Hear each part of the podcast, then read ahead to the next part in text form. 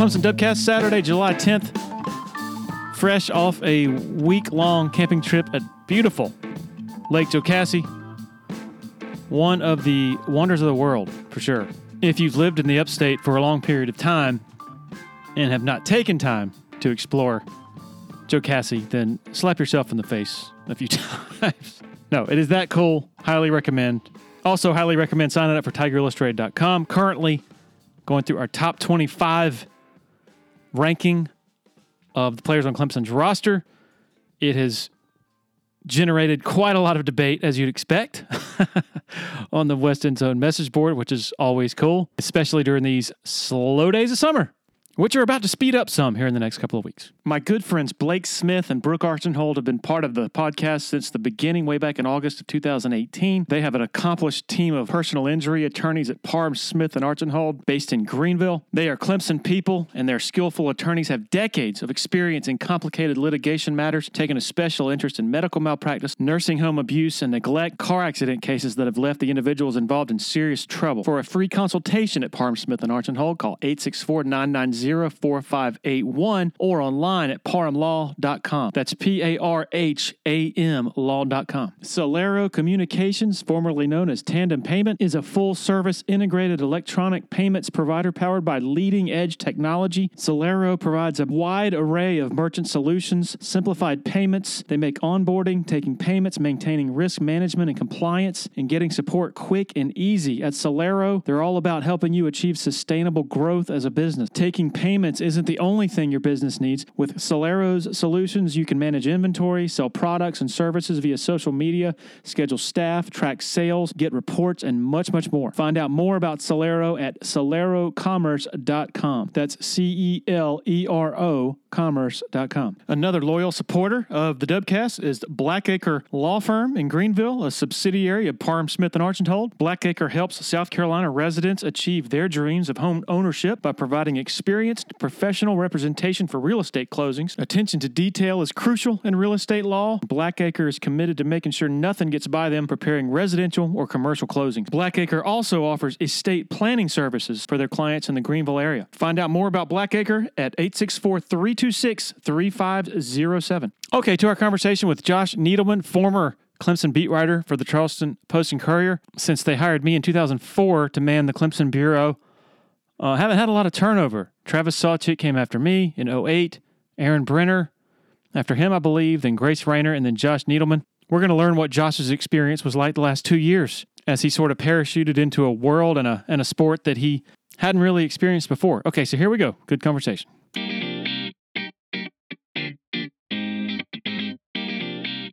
Okay, joined by Josh Needelman of the, I guess, formerly of the Post and Courier now. Is it official? You're gone? It's official, yeah. My last day was June 30th. Wow. So that's crazy. I had, like a week ago, I guess Gene had, I guess he knew you were leaving, Gene Tapakoff, and he had reached out to another writer somewhere. I guess I shouldn't say publicly, but that person called me and was like, "Hey, I don't know if Josh has left yet, but he wanted to pick my brain on the job that you vacated." And I didn't say anything to anybody, but I just saw, I guess, a few days ago. I guess I'm not on Twitter as much as I should be, but I guess saw a few days ago that it was that you had announced it. So sorry to see you leaving, man. What's the the lead paragraph for why you're leaving? Family, home. Yeah.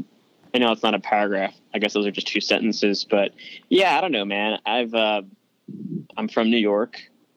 And I haven't lived in the state of New York in a decade, since before college. And spent the last decade just striving, it was just, I remember my freshman year of college, probably the first semester, I read Wright Thompson's story, "Michael Jordan Has Not Left the Building."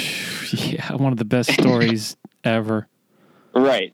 And that was my first you know, in high school, I liked writing. I was good at writing. I didn't really know what I wanted to do. I fell into journalism, went to University of Maryland, and I sat down, I read that story, and I was like, oh my God, I need to learn how to do this. Mm-hmm. I've spent the last 10 years pursuing that, and I want to keep pursuing it. But you know, it's come at a cost. I mean, I did 4 years in Maryland, and then I stayed in the DC area for 2 years. And then I was in Philly for a little while. And then I was in Charlottesville, Virginia for a while. And I've been here for 2 years. So I've just been climbing a ladder. And it's been a lot of fun, you know, but I think not unlike a lot of people, for me, the last year has just been really clarifying about what matters. And yeah, I felt this pull for quite some time, but the last year especially really just kind of, I guess, increased the urgency of it. I mean, you know, they say when you're in J school, at least for me at least, you're not going to get a job. And if you do get a job, you're going to get paid pennies, and you're not going to be able to decide, you know, where you live. You're going to have to move around all over the country. And I've done that, and it's been fun, and I've learned a lot, but it's just time. What do you, are you just going up there thinking you'll find something, or do you have something lined up? Yeah, a little bit of both. I mean, I've been doing some research for this guy working on a book about Vince McMahon. Oh my Lord. What a fascinating book. Yeah. I've done some wrestling writing in the past, so I kind of have some inroads in that world, and I want to keep pursuing that, and as well as some other freelance stuff. I'd like to try freelance, just because that freedom to write about a lot of different subjects. I've wanted to have that for a while. But, you know, if that doesn't work, I can always get a big boy job. Yeah. Something in communications or whatever, or, you know, who knows. But I guess just for me, it's like, so I don't know if you and I have talked about it a lot, but I have one sibling, a twin brother named Scott, and he is autistic and he's nonverbal, and he's the most important person in my life. Mm-hmm. And we've just been away for too long. And I mean, that's really it. You know, everything else will flow from there. And I feel good about it. And you know, like, I feel like in sports journalism, a lot of times, I guess journalism broadly defined too, but when someone like leaves, not that I'm leaving, but if someone like makes some sort of right turn, they're like, oh wow, like we mourn this person, as if they're just like leaving some cult kind of. And it's like, no, like journalism is not the end all be all. Right. And sometimes there are other priorities in life, and you gotta, you know, be true to those. You're so right. Our industry is so freaking self-absorbed. Yeah. It's like, you know, we're just writers, and it's like, you know, it's important to inform, and, you know, like, we can, you know, I mean, I love just being able to explore the human condition. And that's a real gift and a privilege that we have, to be able to write about people in such an intimate way. But like, we're not doctors, right? We're not lawmakers, you know, the self-absorbed is the right way to put it, I think. I mean, heck, you could say we're not even, auto mechanics. I mean, those are more. You consider those people more important than us. Oh my God! Yeah, we need cars. We all need cars, and dentists. You know, these are not. You know, we were labeled essential workers during the pandemic, but and I think to a degree that's true, but not to the degree of some other folks, I think. So, I know. You mentioned when you graduated from Maryland Journalism School, you said 10 years ago? No. So I graduated in 2016. So I started about 10 years ago. Okay.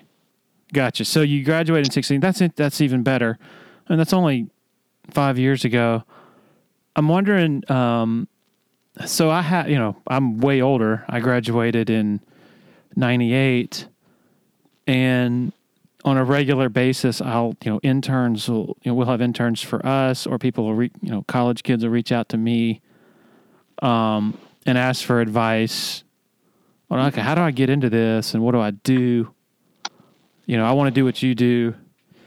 And is so complicated and so much more complicated than it was when I sort of got out into the world, because back then the ladder was so defined, I guess, where, you know, if you want to write, you start out at some small circulation newspaper and pay your dues, covering high school sports probably, and then you move up to covering colleges, whether at that paper or a bigger paper, and then you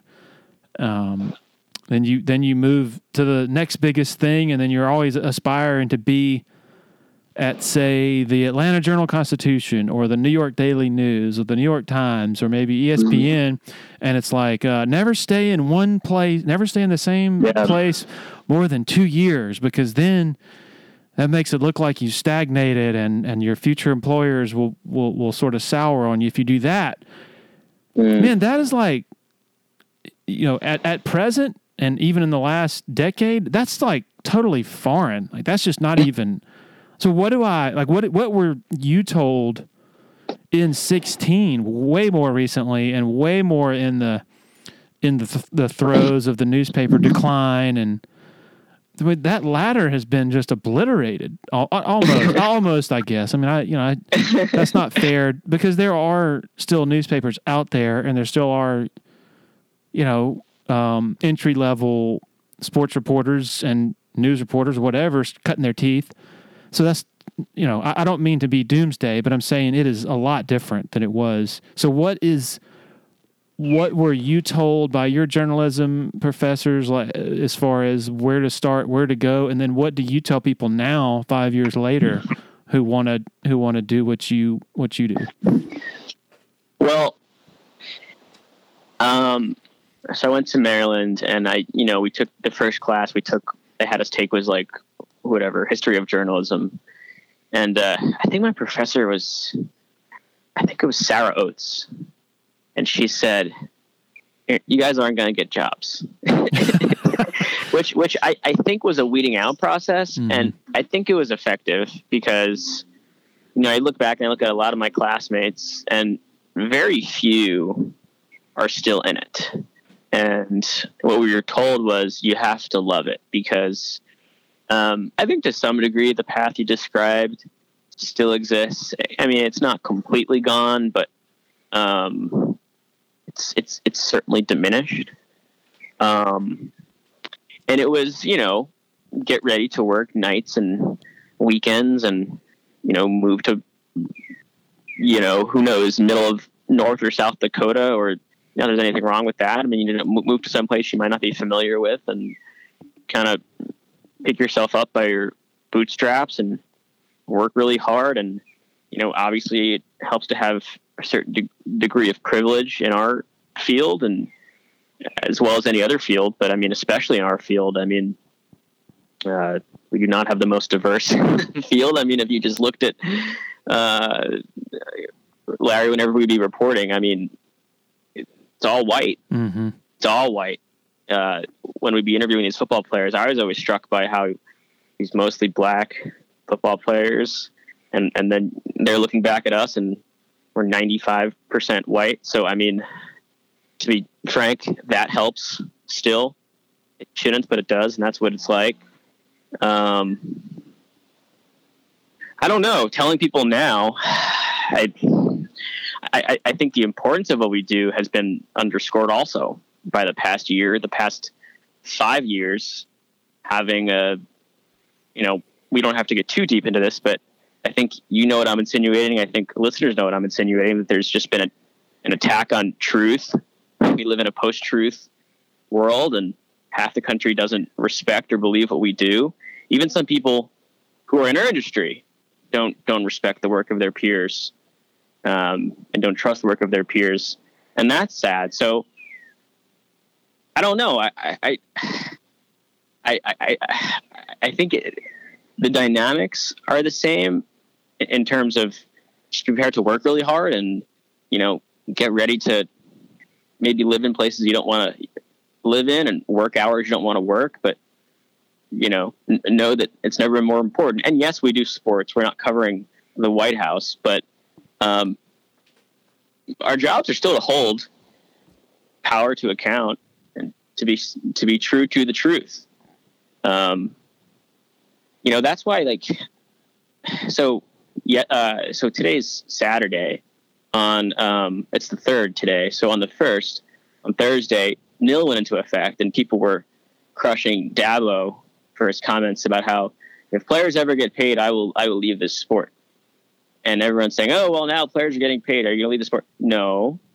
He did not say he'd leave the sport if NIL went into effect. He said he'd leave if players started to get paid, and Twitter was going crazy. And it's like, no, context matters, facts matter.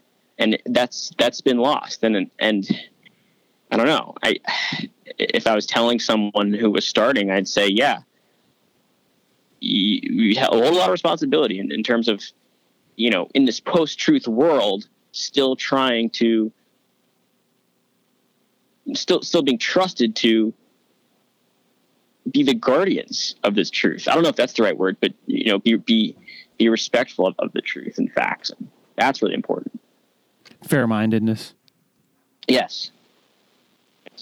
Yeah. It's interesting that, I mean, it seemed like, I must have, I don't know, I got on social media Wednesday. That was Name, Image, Likeness Day, right? Wednesday? Thursday, sorry. But it seemed like everybody was camped out, all the media people, sports writers were just camped out on Twitter, you know, reacting to each piece of news or whatever. And I'm like, do I really need to do this? You know, like, what do I miss if I spend 10 minutes on Twitter today or social media instead of 10 hours? I chose the former. And, but yeah, like with Dabo, what did you, because there were other instances of that, I guess this last season, the Florida State thing where he went off on Florida State, and then when he was asked about it again, I guess at his press conference a day or two later, he answers the questions, and the peanut gallery, some of the national media folks who, I think they do sit on Twitter for 14 hours a day. Mm-hmm. Oh God, Dabo's still at it. He's still going. What the hell, you know? When the context of that is, even if you think I think it's fair to say Dabo, okay, he's being a little bit strong here. But the context of he was asked the question, you know, it's not like he came out with his bullet points to, you know, to open his press conference and to go back in on Florida State, you know. Yeah. I don't know. It's disturbing. Because while you say, you know, while I agree, you know, our jobs are still important, we still need to hold truth to power, there are some things I see, just the irresponsible nature of it, and the lack of fair-mindedness and the lack of interest in actual reporting, the lack of interest in participating, because, I'm sorry, I'm going on a tangent here, but last fall, if you're a national college football writer, you can participate in any press conference you want to from your couch. And so the disregard for actually sort of showing your face, so to speak, and being there, even though digitally, that was kind of disturbing to me. It kind of indicated we're just in a different place than we've been. Yes, and I think that last point is really key. Like, so I've never been a columnist. I don't have any interest in being a columnist, but I've talked to columnists, and they've always said, okay, you know, you can. It's okay to take these shots. You can take shots if you want, and you have facts to back them up. But then you got to show your face the next day. You gotta, and you know, in the pre-COVID era, that'd be more difficult for a national guy to come to the press conference, but there's no excuse to not come to these press conferences now. You know, look, and like, I don't agree with Dabo on everything. I think sometimes those shots are probably necessary, but I think if you're going to take those shots, you got to land, you got to have your facts right, because and that's part of why I was just tired of beat writing in general, you know, just Twitter. I mean, just that that pressure to just say the witty thing or the funny thing or the smart thing or the first thing or the vitriolic thing. And there's just this, like, it's just, there's no context. Is it pressure that you felt that pressure? Yeah. I mean, not from my bosses at all. Mm-hmm. I mean, honestly, like the Post and Courier is really great in that sense where it's like, yeah, Twitter is important, but I was never, ever told to tweet this many times a day or tweet this or tweet that.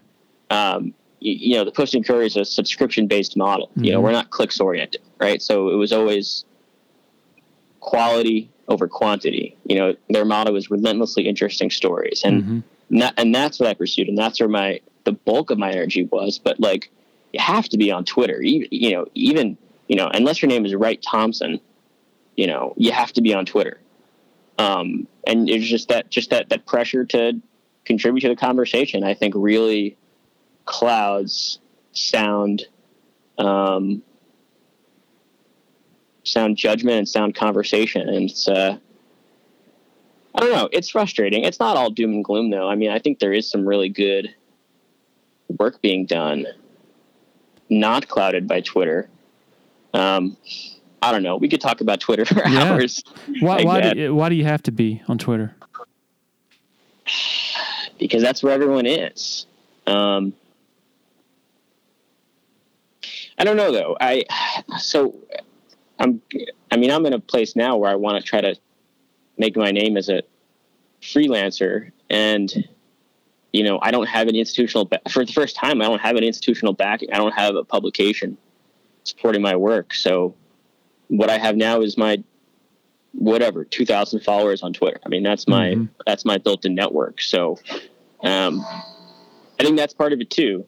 And you know, I think some people are really good at Twitter. I think for some people it comes easier than others. But I don't know. I've always really loved to focus on taking my time writing, not writing long for the sake of writing long, but like writing long because it gives you the space to really explore the whole spectrum of the truth, which is usually never as black and white as we think it is, and as Twitter makes it seem to be. Yeah. I think the more you're on Twitter, the more you think you have to be, I guess, because you feel like you're missing something if you're not. Just personally, I guess years ago, I was on it a lot, and was sort of enchanted with this idea of, you know, developing a personality, you know, being that witty guy or whatever, sort of trying to have a good sense of humor, going back and forth with people. I think it was something of, okay, hey, I'm not in some ivory tower. Like I'll respond to, I'll check my notifications and I'll go back and forth with anybody, even if they have an egg as their avatar. And that was kind of a point of pride was, hey, I'm an everyman kind of person, figure, or whatever. Mm. But then it's like, okay, so I have just similar to the Post and Courier, we are, you know, my website is a subscription themed. We pride ourselves, try to differentiate ourselves on giving our subscribers high quality work they can't get elsewhere. There's also a message board where my customers reside.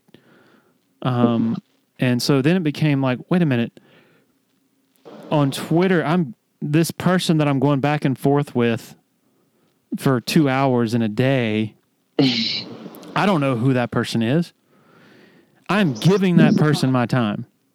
Mm-hmm. I'm giving that person my mind, really, because if you're, you know, it's natural sort of human nature. If you're in a debate with somebody, it's kind of consuming most of your thoughts, even when you step away from that debate. So after a certain point, I had a revelation. I'm like, I don't think this is as necessary as I think it is, or I've thought it is. And I experimented with just, maybe 5 minutes a day, maybe on Twitter and spending way more of my time, sort of interacting part of my time, spending it on my message board with my customers, It's been great. And that was a couple years ago, I guess. I don't know. I really haven't missed much. So that's just my personal sort of, I guess, contribution to that. Well, okay. So I would argue. So how long have you been on the Clemson beat, Larry? Since 2004.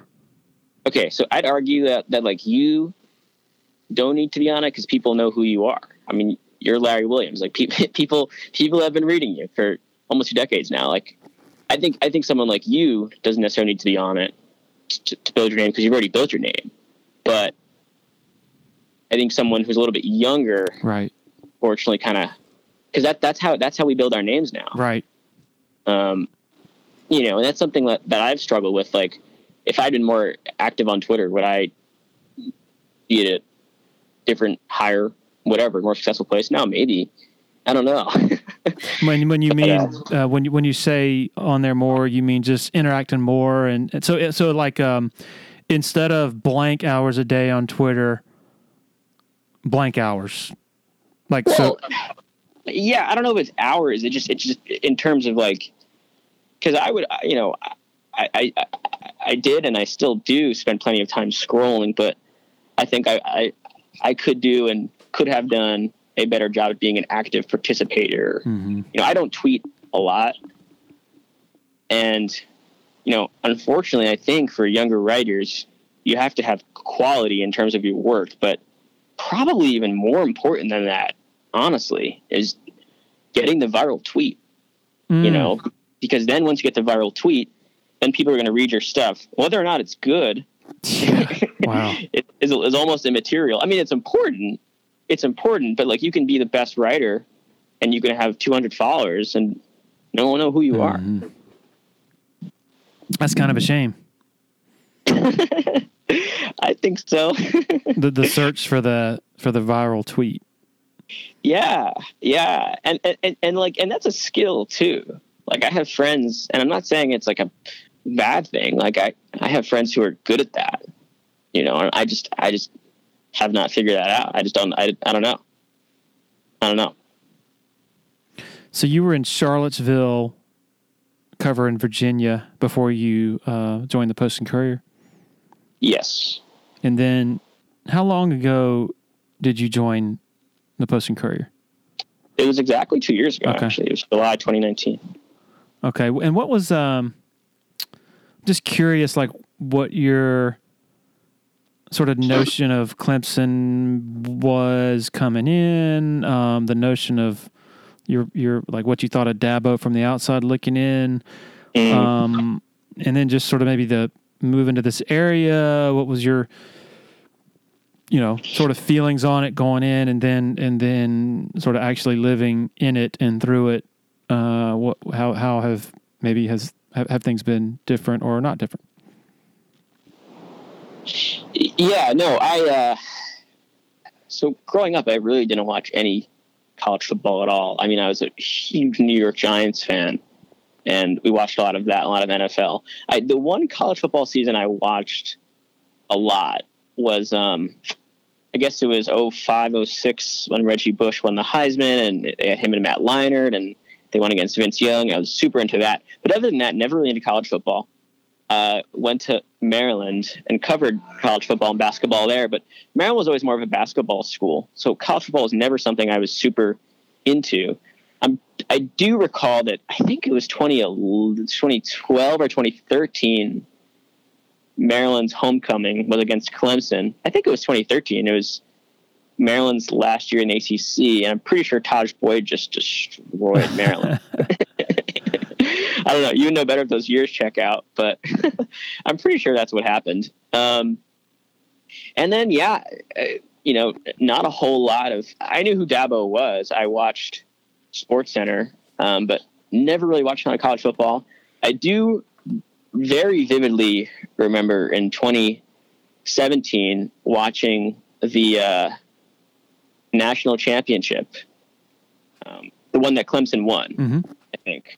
Yeah, it was like, what was it, 36-31 or something? 35-31. The one in Tampa. Renfro. Yeah, I was watching that with my girlfriend at the time, and she didn't watch sports at all, and I was like, let's watch this. This is a national championship game. And it was just this unbelievable the game. And, and to that point, Dabo was still the kind of underdog, fun-loving guy. And I was like, oh, I kind of like this guy. This is cool. Yeah. This guy seems fun. And that was really it, and then I went on to Virginia and I covered Virginia, and then actually Dabo came back up there because by then they had beaten Alabama a second time and had sort of subsumed Alabama and sort of become Alabama, and Virginia was in the Final Four 1 year after becoming the first 1 seed to lose to the number 16 seed, and Tony Bennett sitting there in the podium in Minneapolis before the Final Four game. And he's like, Dabo Swinney sent me a text, and I'm sure you've heard this by now, but it was like, I think the text he sent Tony was like, cause they had connected somehow, just from being high profile coaches in the ACC. And I think Dabo texted him, let the light that shines on you be brighter than the light that, but let the light that shines in you be brighter than the light that shines on you. Mm-hmm. I was like, oh, that's interesting.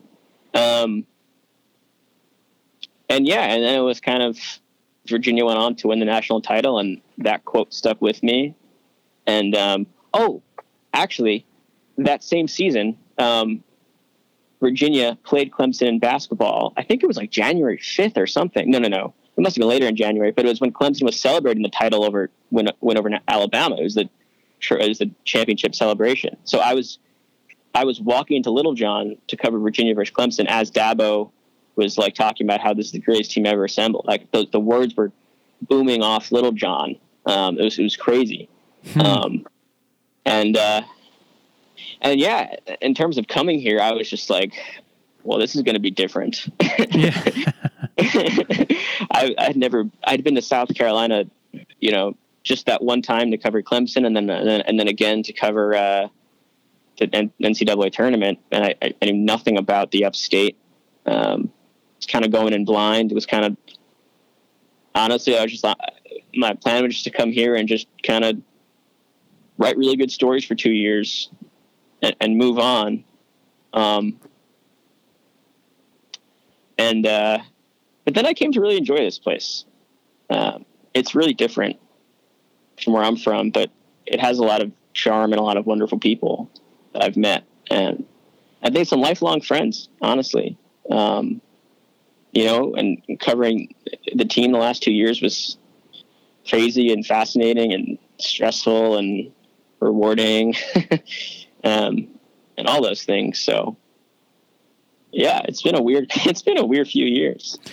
The part that you mentioned about when Clemson won it all in January 17 and yeah. At that time, Dabo is this fun, or viewed as, I guess I should point out or emphasize. The perception of him is fun-loving, underdog, fresh, new story. This welcomed sort of new dynamic to the Alabama Death Star, I guess. And fast forward to now, and it's Clemson's just a boring blue blood. We're tired of having them in here. This is the reason, or part of the reason, that we need to go to a 12-team playoff. And Dabo is just this hypocritical, condescending cheerleader jerk. That phenomenon is kind of, I guess it's kind of fascinating, but also kind of predictable. Yeah.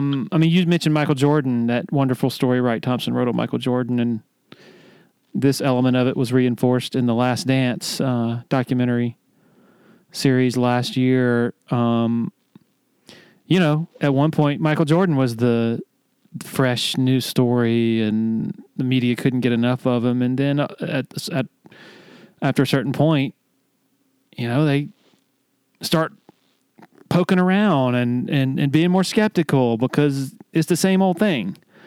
How do you sort of, what's your view on that phenomenon here as Dabo has gone from, the perception of him has gone from this fresh, new, fancy, to now the object of probably more skepticism than celebration, I guess. I don't know if that's the right way to put it. Yeah, I think that's what happens. And I was here for such a weird snapshot in time because, I started in July 2019 anyways on Top of the World, and sort of that the perception was, I don't know if it had already changed or if it was starting to change or whatever, to where he is now, where he's probably the biggest villain in the sport. Is that fair to say? Is that too much? What do you think? Somebody said that. They said maybe it was Dan Walken. Maybe he wrote. Yeah, he wrote. Was that villain? I think he might. Yeah, I think that was the point. He wrote a column. I think that was it might have been the term he used. It was something like that. And I don't know. Like, my reaction to it was, okay, wait a minute now. We got just crazy allegations at LSU with Ed Orgeron, covering like really bad stuff up, it seems. Other craziness going on elsewhere. I mean, is he controversial? Yeah, but I don't know. I would object to the... I would say the biggest villain part is just a culmination and a result of what we're talking about. That part of, it's just he's gotten old. His act and Clemson's repeated, spot at the top or near the top is just people are kind of bored with it. And is that his fault? I don't know. I don't think so. I don't know if he's changed that much. I don't think he has. I think he's under the spotlight more. I think college football is just an inherently... And look, this isn't based on any... I'm not making any direct accusations against any specific program when I say this. I think college football is a dirty sport. Yeah. I think we all know that. And I think it's... And I think we want to put faces on that. I also think everything now is political. Everything is political, and everything you say is goes through that kind of prism. I guess you could argue both sides of that. That we have greater. There's more discord. There's more accountability. I guess you could also argue the other side of it as well. It's too much. Not everything is. It's this binary thing that I keep coming back to. We really like to put things into boxes. I think Dabo's comments about Colin Kaepernick, mm-hmm. 2016 were really stupid. Mm-hmm. And I think he knows that. Mm-hmm. and I think, and again, I covered Dabo for 2 years. I was not there from the beginning, so I don't know him as well as you do. But as we've mentioned on the internet, all it takes is that one little thing, and then people will extrapolate based off of that, regardless of whether or not it's true or not. You have that one little thing. Not that that's a little thing. I mean, that was a monumentally dumb thing to say. I don't think I'm going out on a limb by saying that. At least I don't think so. So yeah, and I think we like to shape narratives, and that's part of what we do as journalists too. We're shaping narratives, and I guess that's just human nature, maybe, to try to put things into narratives, to kind of make concepts and people that we don't really know a little bit more easier to understand. I don't know. I guess I'm kind of ranting. No. What was, I guess, your sort of your interactions with Dabo? Like, I guess you introduced yourself to him at some point, and did you have any run-ins with him at all? And was he mostly cordial? Like, how did that go? Yeah, no, mostly cordial. I met him at when I first started in July, 2019. And, we had that first season, and then it was weird because, the bulk of my time on the beat, I guess, was through Zoom, was on Zoom. I mean, right? Because, yeah, most of it was through Zoom. So I can't say we had a ton of personal one-to-one interaction. I think he respected me because I think there were times when I asked some tough questions, and I think I get the sense he respects that from a journalist. I don't know if he always loves answering those questions, but I think he respects it. I would hope so, at least. But I don't know. He's an interesting figure. I mean, it was really fun to cover someone who has played such an important role in college football history and, by proxy, American history.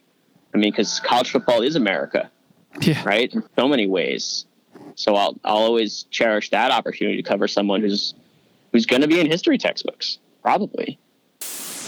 If you're in the Eastern Midlands and PD area and you're in any way interested in buying and selling a home, commercial property, land, need to consider reaching out to Uptown Realty. They're based out of Sumter and run by a friend of mine, Patrick Enzer, big Clemson guy, used to cover the Tigers in a newspaper capacity, longtime supporter of Tiger Illustrated, longtime listener to the Dubcast. The home buying process should be an enjoyable experience, so let Patrick and his staff do all the heavy lifting. All you got to do is pick up the phone and call 803-774-0435 or go to uptownrealtysc.com. Want to share a quick word about Founders Federal Credit Union? If you've been to a sporting event in Clemson, you've probably heard about Founders already. They are the official credit union partner of the Clemson Tigers. In addition to that, all Clemson faculty, staff, and students are eligible for membership, as well as IPTE members. Matt Gross is a proud Clemson alum and the vice president for the Clemson market for Founders Federal Credit Union. Matt's office is located beside the Walmart Neighborhood Market on Old Greenville Highway in Clemson. For more information, go to foundersfcu.com. When you're ready for a complete renovation in your home or business, open the door to more with Harris Home and Harris Commercial. Their local experienced team will totally transform any room space, from beautiful floor coverings to construction to finished details. Harris handles every step of your renovation process, whether it's a kitchen or living room or an industrial or educational setting, like some of the positively stunning work they've done at Clemson University. Go to discoverharris.com and experience a total renovation transformation from Harris Home and Harris Commercial. Do you, what are your, you mentioned, you know, tough questions, draw on the respect of the coach or whoever you're asking them to. Not a ton of tough questions on this beat, I think is fair to say. What was your, I guess, opinion on just the beat in general, as far as the number of sort of fanboy types who, and this is not, I'm not trashing anybody. I'm just calling it for what it is, who don't really do it as much for a business as much to get closer to their heroes and to just sort of fawn all over who they're covering. Was that really sort of a jaw-dropping thing to encounter when you came onto this beat, or had you experienced it before? And what was your sort of... Yeah, so I don't think I'll ever understand fully what Clemson means to the upstate South Carolina community, because, you know, where I'm from, it's the Yankees, it's the Mets, it's the Knicks, it's the Giants, it's the Jets. Sorry, the Brooklyn Nets don't count in this. Neither does hockey. I'm sorry. But with pro teams, it's different, I think, than college teams, especially just this region. It is really important to people in a way that I'll never understand. It's visceral, and it's emotional, and it's family, and it's religion, and it's history, and it's your identity, and it's who you are. I wish that as I've mentioned a lot during our conversation, I'm a big advocate of kind of the gatekeeper role. And I wish there was maybe a little more respect given to that, in terms of, there's a little girl screaming down here. I don't know if you hear that. Yeah, I was about to say, I didn't know you had kids. No, not that I know of. I'm on my balcony. Yeah, Clemson's weird. You know, I not that I've covered it. Not that I've been doing this for decades and decades, but I mean, just in the little experience I've had, it's weird. There's a lot of people who are credentialed. There are a lot of people who have credentials, and there are not a lot of legitimate publications that have credentials. Their ratio's off, and I think that's pretty widely known. My theory on it is that when you have the room saturated in the way that it is, the press room saturated in the way that it is, when someone wants to ask a tough question, and I think fans, I think fans listen and watch press conferences. Yeah. And when there are so many questions that strike a particular tone, fans get used to a particular rhythm. And then when someone deviates from that rhythm, I think there's tendency to paint them as a bad girl or guy or whatever. Mm-hmm. And no, that's just journalism. But I also, I wonder if that's done purposefully to try to maybe create kind of a bubble around things. I think we forgot what objectivity is. And I think that's in all aspects of our media climate. And, yeah, that's all I'll say about that. And I know earlier, you know, I'm talking about, the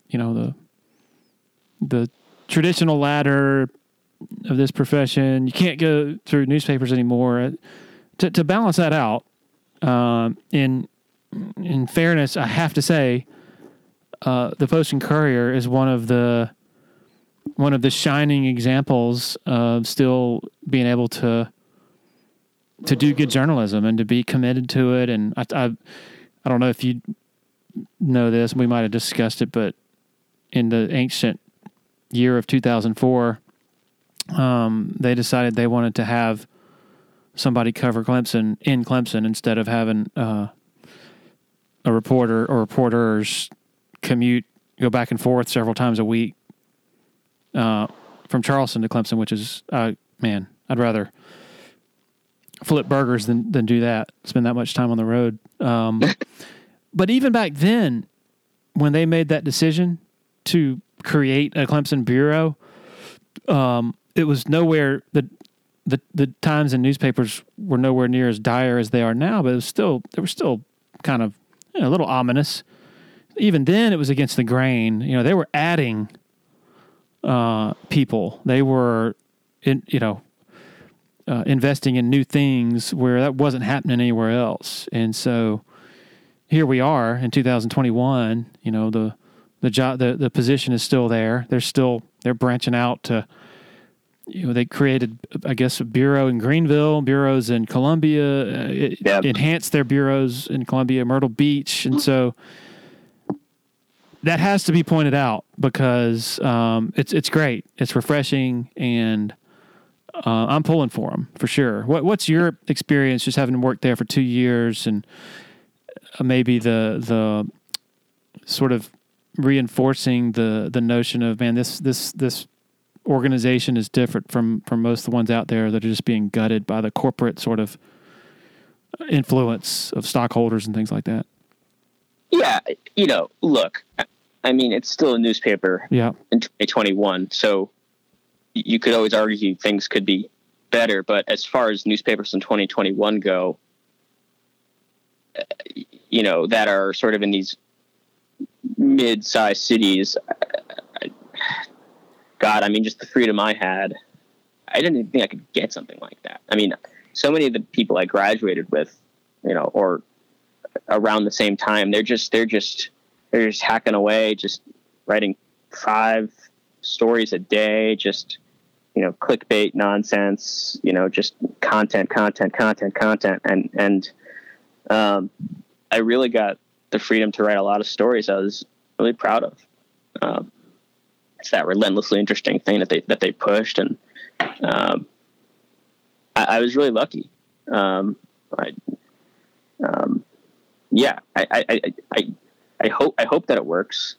The internet's changed everything. I hope the subscription-based model can work. I don't know if it will. We'll find out, but I really hope it does. Because yeah, I can't say enough good things about how much freedom I was given on a day-to-day basis to kind of really explore and dig into those deeper truths and those more complete subjects and things of that nature. So, yeah.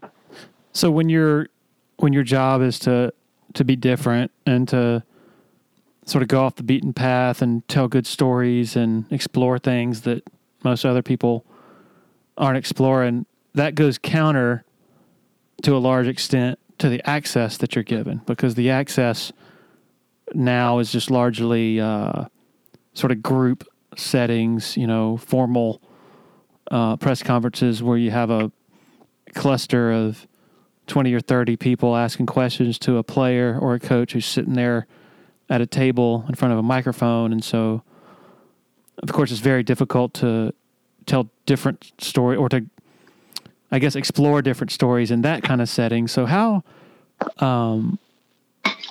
did you find the ability to maybe talk to people away from those structured settings? And how is that difficult? Do you have to sort of sell your story to maybe the communications person, Ross Taylor, and then you're allowed to maybe speak to people in a more one-on-one setting? Or do you have to just explore other avenues entirely, like talking to people on the periphery of the actual football sort of fortress? Yeah, so my comfort level in terms of reporting is honestly always has been, and my interest has always been more on those people on the periphery. Mm-hmm. Because I'm really interested in powerful and successful people, but I'm more interested in the people that help those figures function. I did this.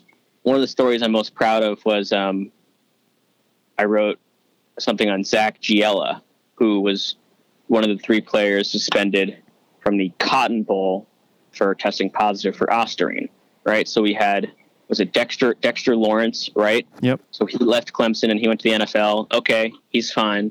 We had Braden Galloway. Okay, he's an underclassman, so he misses 1 year, but he still has 2 years of eligibility. Now with COVID, he has 3 years left. And then we have Zach Giella, who's this kind of reserve offensive lineman, this kind of this fringe role player who had 1 year of eligibility left, and oh no, it's gone because he's out. He's suspended by the NCAA for 365 days. So that was, and I was just immediately drawn to him and that story. Because I mean, that's just a shame. I mean, that's just a real human story there. So that was a way of, okay, this Osterine thing happened. This is a big story, a national story. How can I find an interesting way to tell this, to continue telling this story, and what's a way to put a human face on it? And I just contacted Giella through Twitter, and I kind of was just kind of really persistent with him and kept the relationship with him. And you know, after a while, I'd earned his trust, and he really opened up to me about what happened, how he found out he tested positive. He maintains his innocence. The whole Osterine thing is a whole other issue. I wasn't on the beat then, but I've read about it. It just seems like a really weird time, and you know, how did it get into their system? Did anyone know about it? What happened there? But what the story I wrote on him was, I just wanted to capture the human experience of how he dealt with having his senior year taken away from him, and he was never going to be in the NFL, and he knew that, but he had formed a really special bond with that offensive line. Like Gage Cervenka is his best friend in the world. That whole line. He loved Robbie Caldwell. He and Robbie Caldwell had bonded over because their families, they both grew up on farms, and there was some recurring joke that I think Caldwell was like, when are you going to give me GL is going to give me one of their goats or something. I don't know. They just had this really cool bond, and it was all taken away from him. And honestly, I had more fun telling that story than writing any game story that I wrote. Any, you know, Lynn J. Dixon looks good at running back story or whatever. Like, I find that stuff more interesting anyway. And then another story was a year ago when COVID was raging, and it was, well, all these college kids are partying and they're going to be spreading the virus. And, well, how are we going to have a school year with classes? And if we do that, how are we going to have a football season? So I just kind of went to downtown Clemson and just talked to drunk students and painted that scene. And that was another example of, like, I'm just more comfortable in the periphery. I'm not someone who's going to, like, I never felt comfortable kind of owning a press conference or anything. Yeah. I'm not comfortable in that setting. So I kind of preferred that. But it's funny. I mean, I used to hear stories about how reporters would just walk right into Bowden's office and just shoot the shit with him. And I just, like, that would never happen now. Yeah, that's probably an exaggeration. Okay. All right. Fair enough. But it still was very different from what it is. It was basically, they were in the McFadden building, which is where the athletic department is now, with Radakovich and other athletic department members. That was the football office, and reporters or anybody, like, there was nobody at the front door. I mean, there was a secretary, but she was in a corner office, so literally anyone could just walk through the football office. Now, Bowden had his own secretary where Radakovich's secretary sits now, so you couldn't just stroll in there, but you could. When you're walking down the hallway, the doors to the assistant coaches' offices are open. And so I think that's literally how I introduced myself to Dabo Swinney in January of 2004, was strolling in and saying, "Hey, I'm the new guy at the Post and Courier. You got a minute?" And plopping down in his chair. You know, I think I've said this multiple times on the podcast, so I'll probably sound like a broken record, but had the media policies and restrictions or whatever been in place in my first 4 years covering Clemson, that sort of are now, where you can't, like, the access just isn't there to all the assistants and players and all that. Had the current media policies been in place my first 4 years, in 2008, when Dabo became the head coach, that would have probably been my introduction to him. Like, you know, hey, I'm the guy at the Post and Courier, as opposed to right away when I get the job in 2004, just walking right into his office and starting a relationship with him there. And so then it continuing, not just with him, but other assistants as well. So, yeah, definitely vastly different now than it used to be. So you mentioned Zach Giella, you initiated a conversation with him on DM, and you were persistent. Can you give an idea of what that's, so initially he's like, "Oh, hey," kind of standoffish, and you're sort of continuing to try to communicate with him and working on it. Like, how do you do that when it's not even a verbal conversation? It's over DM. So at first, I just reached out, and I was like, it's probably August. I had just started August of 2019, and it's like, "Hey, I'd like to do a story on you. What do you think?" He's like, "Oh, that could be cool. Let me get back to you. Let me talk to my family." And he was like, and I was like, "Okay." And then he's like, "Well, yeah, actually, you know, I don't feel comfortable right now. You know, starting a new job, you know, maybe hit me back in a few months, and we can do something." And that was a good lesson for me, because you want to be persistent, but you also want to remember that these are humans. Mm-hmm. These are people who are going through things, and you got to give them space sometimes. So, we just kind of kept up on Twitter. I would check in on him, and I wouldn't say, "Hey, talk to me right now." I'd be like, you know, checking in, seeing how you're doing. I actually did a story on the offensive line, like a Coach Caldwell. I think he just coached it was some accolade 500th game or something. I don't remember what it was, but so I talked to Jella on that. And I remember he showed up on senior day and he ran down the hill in street clothes. And I tweeted at him or I DM'd him, oh, nice to see him out there. You know, it's just kind of taking some time and a few months and building that relationship, which was really cool because, I mean, as you've alluded to, I mean, we don't really have the space to do that now with people who are directly involved with the team. I mean, the time with players is so structured. And I will say, I think like Clemson is like probably better than most D1 programs in terms of access. Mm-hmm. I mean, my God, I covered Virginia and it was like, okay, I guess the small forward is like, his importance is like akin to someone on the United Nations or something. Like it's like, come on, like, what are we doing here? You know, like this is like Tony Bennett would only talk.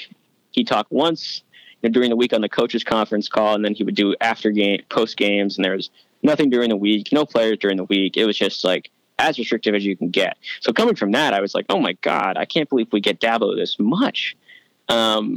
But still, it was in a very specific environment that did not allow for relationship building. Same with the players. So to get to know Zach like that, I mean, he was gone from Clemson. But again, someone who's like tangential to the program, I was able to build that. And I leaned on him for a couple other stories down the road afterwards. So, I really enjoyed that part of it.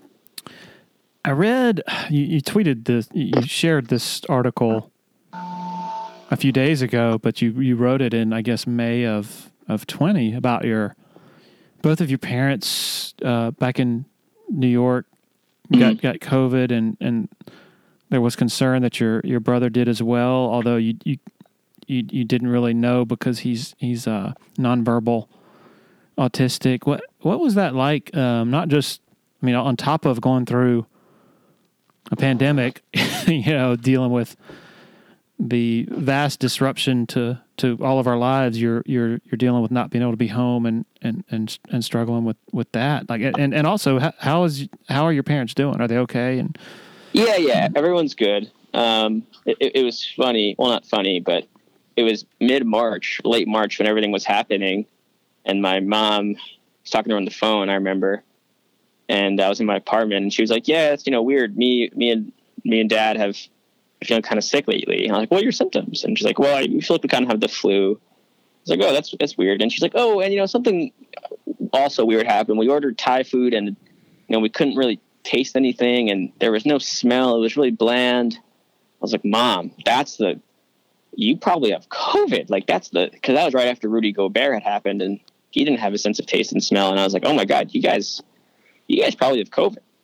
And I remember she was just saying, I mean, they were just like, it was weird because it didn't really feel real at the time. You know, it had just started. And if they had gotten COVID in like maybe December of 2020, I would have been more alarmed, but it was still so new at the time. And you know, and they were sick for a little bit and then they felt okay. And testing wasn't really available at that time. I took solace in that their breathing was fine. They had no respiratory issues. They just felt really crappy for a few days and they lost their sense of taste and smell temporarily. Obviously Scott, my brother, is nonverbal.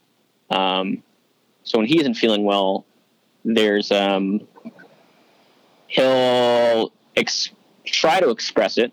So he makes noises, you know, his voice box works, but he can't form language. So he'll like yell or he'll whine or he'll point to something that's going, you know, that hurts him or something. And it's kind of a guessing game as to, you know, okay, what do we do? You know, where might he be hurting? It's really just process of elimination and take your best guess. We didn't realize he had it until a few months later and they all got blood tested and they all got antibody tested and they all had antibodies for COVID and including Scott. Okay. So he did. So wow. That's how we knew. Yeah. So he had COVID. But honestly, that was the moment when I realized I had to get home. Mm-hmm. You know, that was when I wrote that piece. I was going through, I guess that was April or May. That's when everything was really starting to sink in, and the death rate was just crazy. It was just in New York. It was like thousands and thousands of people every day dying. It was just nuts, and well, not maybe thousands dying, but hundreds dying, maybe 1,000 or 2,000 dying at the peak. But, yeah, it was scary. And it was, but also clarifying for me and kind of led me to where we are now in many ways. So when do you leave?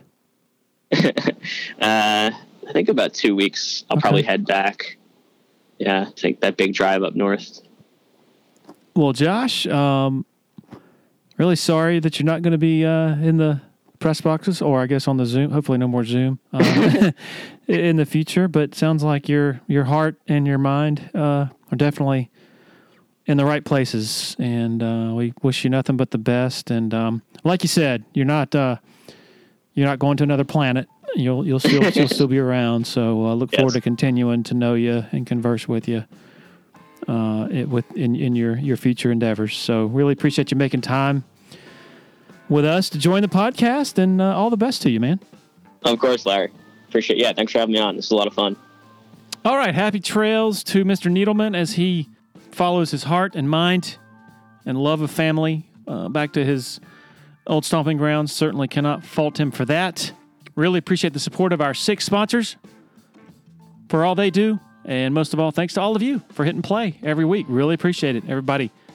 Have a great weekend. We'll be back next week. Cheers.